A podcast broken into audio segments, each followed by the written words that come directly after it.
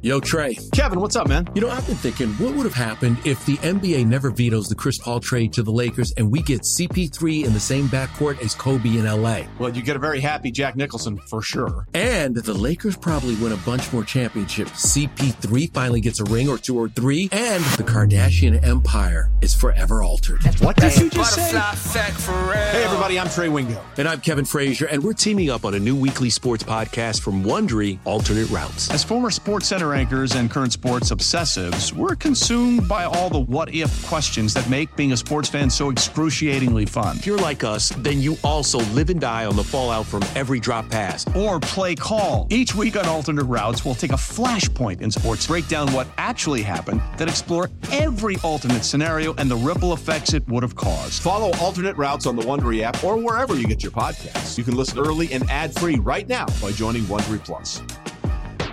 Oh, there we go. He's got the right music. Welcome back. It is the midday show. Hugh Douglas, Joe Giglio. We are live today from the NovaCare Complex for 94 WIP's NFC Champ Camp, driven by Delaware Valley BMW Centers. BMW, the ultimate driving machine. You might have guessed it from the song. We've got a Georgia Bulldog in here. Jordan Davis joining us right now. Jordan, how you doing? I'm doing good. How are you? Pretty good, pretty good, man. So, like, you look different, man. I mean, you've you've always been a big guy, but it look like you've been doing some sit ups or something off season, dog. You've been getting getting your your, your uh, ab game on. Ab game, you know, leg game. It's just all uh, all around, just well improvement. You know, going into that year too, you had to take a little leap. So, so when you look at like when you look at last year for you, I know it wasn't the year that you wanted to have, but where did you say what aspect of your game did you want to improve? Uh, definitely. Um, going into last year, it was more of a mindset thing. Mm-hmm. Learning under, you know, you had a lot of vets in the uh, D line room, like future Hall of Famers as always, but um, learning under them and then getting your mind right because you know you got to make that jump from college to the league, and you know that's a whole different ball game. But now that I had that year under my belt, going into this year, I understand what it takes, and then just going out there and doing it and doing whatever I can for the best of the team. What's the biggest difference, camp one, camp two, year one to year two? Is it is it a comfort thing? Is it just your? I mean, everything's different, right? Like last year, you just got here, trying to find a place to live, get your surroundings. Right. What's the biggest difference for you last year to this year, and just your mentality and how you feel right now? Definitely comfort. Just um, and I'm not saying that as like I'm comfortable where I'm at, but just knowing that like knowing the expect, knowing how the day is laid out, um, knowing what to do in meetings, knowing what to do in practice, and then knowing how that taking that focal point that you learn in practice and moving it to meetings or learning the play that you move from meetings and moving it to practice in an instant. So it's just little things like that. It comes with time. It comes with experience. I mean, Fletch, he wakes up in the day, goes through his routine, and it's like nothing to him. But, you know, for me, just getting to that process, going through that routine, that's important. You know what? Speaking of that, you are in a unique situation in that you have two guys that got drafted this year that you play with, you actually play with in college. So my question to you is this: How have you tried to help them transition to being on this level so that you know they, they won't have some of the some of the things that you went through? Definitely, um, being a big brother. Um, you know, me and Nakobe, we came in together, and I would say that it made our experience a lot better because we had somebody to lean on. But not only do they have somebody they can lean on in their same class, but they have somebody older that they play with, somebody that's been through it already, somebody that's more relative. Because you know, when uh, the older guys, their rookie years is a lot different time. You know, you don't have old- to- old school right? You know, you don't you don't have to deal with you know like the social media. You don't have to deal with back in their time. But you know, going through it now, it's just more stuff about like, hey, like if you need a spot to chill at, if you want to go out and get something to eat, if you just need somebody to talk to that you know knows you on a deeper personal level. Yeah. that, that's a that's a an advantage, I would say. Cause, No, know, no, definitely an advantage, So, um, you know, anytime that they need help, and you know, I'm not sitting there sweating all over their backs, just like you know, like what are you doing? What are you doing? But Mm-hmm. when they come to me and they need that little guidance, and it's not even just like you know something big, it's just like, hey, like what shoe should I wear with this, or you know what suit you should get right. But it's just like little stuff like that, and uh, it definitely makes it a lot easier on their process, and you know, it's something that we wish we would have had too. Do you re- do you remind the Alabama guys who's really in charge of that rivalry now? I mean, you got a lot you got a lot of Georgia kids here with you, and you guys. I mean, you guys are better now. I mean, look, Right.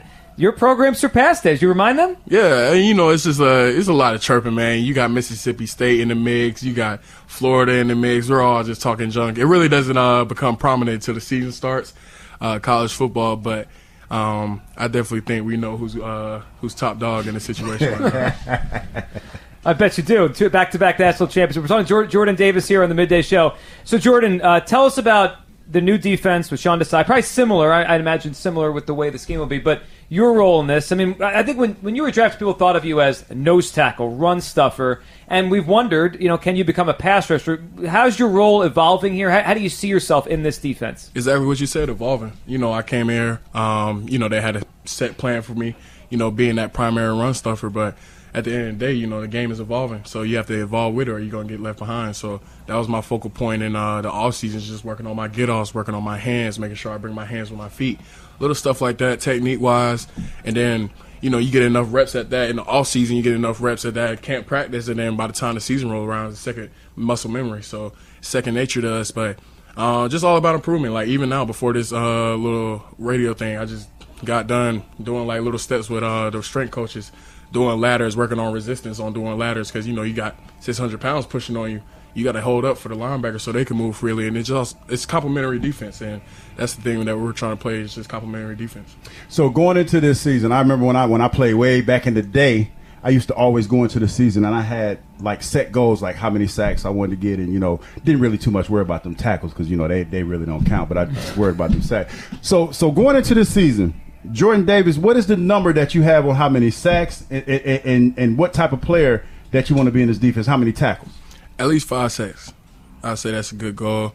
Um, that gives me something to shoot for, and then um, I say goals just to just to be the best, just to be the best I can be. If I'm recognized as one of the top defensive players or defensive linemen in the league next year, then that'll be an achievement that I'll hold near and dear. And then it's also just getting better. You know, I just want to be better than I was last year, and I think that's my main goal. And um, you know, taking the steps to do that. Definitely excited to get back out there. You know, hit another color for once once the time comes. But at the end of the day, right now, just focus on that next day, getting it better, doing what I can to get better, and then uh, you know, do your best and you let God take care of the rest. yeah, five sacks. That's a good goal. That is a good number, Jordan. You're, you're in a unique spot. You and a lot of a lot of the names we just mentioned, right? Your Georgia teammates and even the Alabama kids.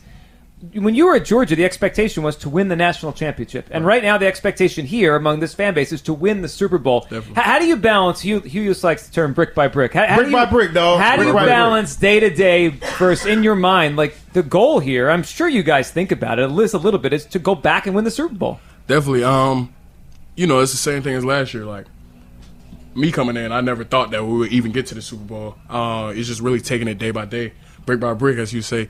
But um, it's just That's a running thing. Just, just inside joke. That's a running thing. Hugh's gonna print shirts. You're gonna get one soon. right. But it's just um, you know, taking that process all in the process. You know, you can't live your life thinking about the next because you miss out on what's going on now. And so um, I think that's the same thing in football. You know, you can't think about the next game. You can't think about the next play. You got to think about the play that's going on right now. And so um, it's just that mindset that you carry. You just have to be in the moment, be where your feet are, and then um, you know, if you mess up, if you win the rep, if you lose the rep, either way, it's another rep coming. And uh, you just want to stack those days or stack those reps and then get better and win each one as much as you can. I got a question to ask because I, I I just thought about this because you went to Georgia and, and I remember going to G Day. I think it was when Ludacris was there. I think you were like in your sophomore year or whatever. yeah. And I remember how bananas it was at G Day for that.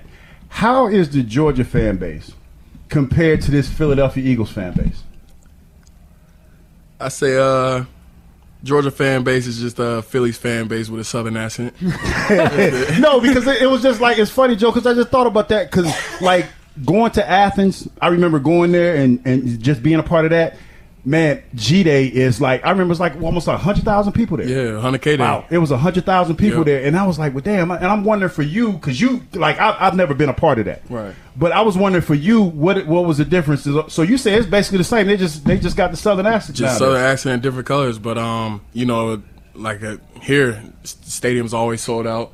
Um, you're always under the lights. You're always under the spectrum, and um, that's just it could be an advantage or it could be a disadvantage for some people. For me, I'm already went through it. I'm used to it. I know, you know, the game's not bigger than what it is. Between those chalk lines, there's nobody else. It's just 11 people on our side. So um, that's how I think about it. It's tunnel vision, and then you know, you, you hear the play, you hear the crowd war. That's when they start letting it in more. But at the end of the day, between the chalk lines, it's just 11 on 11. Who has the better facilities, Georgia or or Philly? I don't want to. I don't want to make anybody mad. That's a good question, you. Mad, but but uh, you know, Philly, you ain't got to recruit nobody. That's all I gotta say. Philly, you ain't got to recruit nobody. So Jordan, uh, tell us about Jalen Hurts as a leader. What, what have you noticed? I mean, I know you're on the other side of the football, but we hear that he's he kind of interacts with everybody, not just the the quarterbacks or receivers. Yeah. So tell us about Jalen, the leader, and when did and when did you realize? I'm sure you you, you knew of him, and you know he was in college at the Definitely. end, but when did you realize this guy's kind of a special leader? Shoot, back when we played him in 2018, just um, the way he kept his composure, that was really big to me. You know, he never let the game got bigger, uh, especially like going when I was in high school, going from uh, you know, the national championship and all that. I know that's a big thing, but just seeing how he just responds to adversity and just how his mindset, man, the like dude's mindset is solid, like as a rock. So it's just like, you know, every time he speaks, we listen. And it just feels like every time he opens his mouth, it's like another gospel is just being dropped, and you just sitting there like, man, like how does he come up with quotes like that? But um, just seeing him go through his day, just interacting with us, just even being in the same locker room, and just seeing how he carries himself, carries himself as a true professional, as a true winner, and um, you know that could be the blame of you know his upcoming or being at Bama or being at Oklahoma or wherever he went, or wherever he learned that. He just has that that gene of a champion, and that's something that we all just trying to emulate if we ain't already got it. Luckily, I won a championship in college, but you know what it takes. But just we all just trying to step step for step with Jalen. He knows that um, win or lose, we all got his back, and uh, we know that he got ours. Let's end with this. Sean Desai, new coordinator. So you work with new two years in, two different coordinators. Uh, is he similar to Jonathan Gannon and different? What have you noticed so far with Sean Desai and, and how he's teaching you this defense? I like uh Desai man. He's uh he's real hands on. Like he gives us an opportunity. We sit there in the meetings. He's opening up for us. He's like, hey, like what can I change about myself? What can we change about this defense? What can it's real player oriented, and I like that. Um, even if it's like something like, ah, I can't really do that because of this that. At least he gave us the opportunity to you know talk about it, think about it. Um, going into the D line, it's all open communication between the linebackers, the D line, DBs. We're all working, and even if we're all wrong, we're all right. So it's one of those things like you know you can't really lose. And granted, this is like only what like padded practice number two, three, but just even just seeing like how we interact and how we move from mistake to mistake. You know, practice one mistakes was not be practice two mistakes. So just little stuff like that, and um, I just like the way he just he talks to us. You know, he talks to us. Um, you know, I'd be shooting the breeze with Desai, i be talking to him. I'd be like, uh, I remember uh, we were in walkthroughs. He was playing tight end. I was telling him, I was like, if I was at the end, you know, that wouldn't happen. You wouldn't have blocked me, but just like little stuff like that, and just you know, seeing him laugh, seeing him interact, and it's just uh, you know, it just a, feel like a player coach relationship. It just feels like a more like a, you know, I'm here, you know, it's really on y'all, but I'm just here to guide y'all if you need me. So that's what I like. Great stuff, Jordan. Listen, man, we appreciate you hopping in, and uh, best of luck this season. We're rooting for you Thank you, guys, thank you, and thank you. and uh, and we we're expecting big things, man. Congratulations Go- go again, dogs. and Go uh, dogs. yeah, man, go, Go dogs. dogs and go birds. Go to, there you go. There you go. Jordan Davis, their Eagles defensive tackle. Appreciate him hopping on with us there. 215 592 9494 is the phone number to hop aboard. We're live NFC Champ Camp here, uh, live from the Novacare Complex.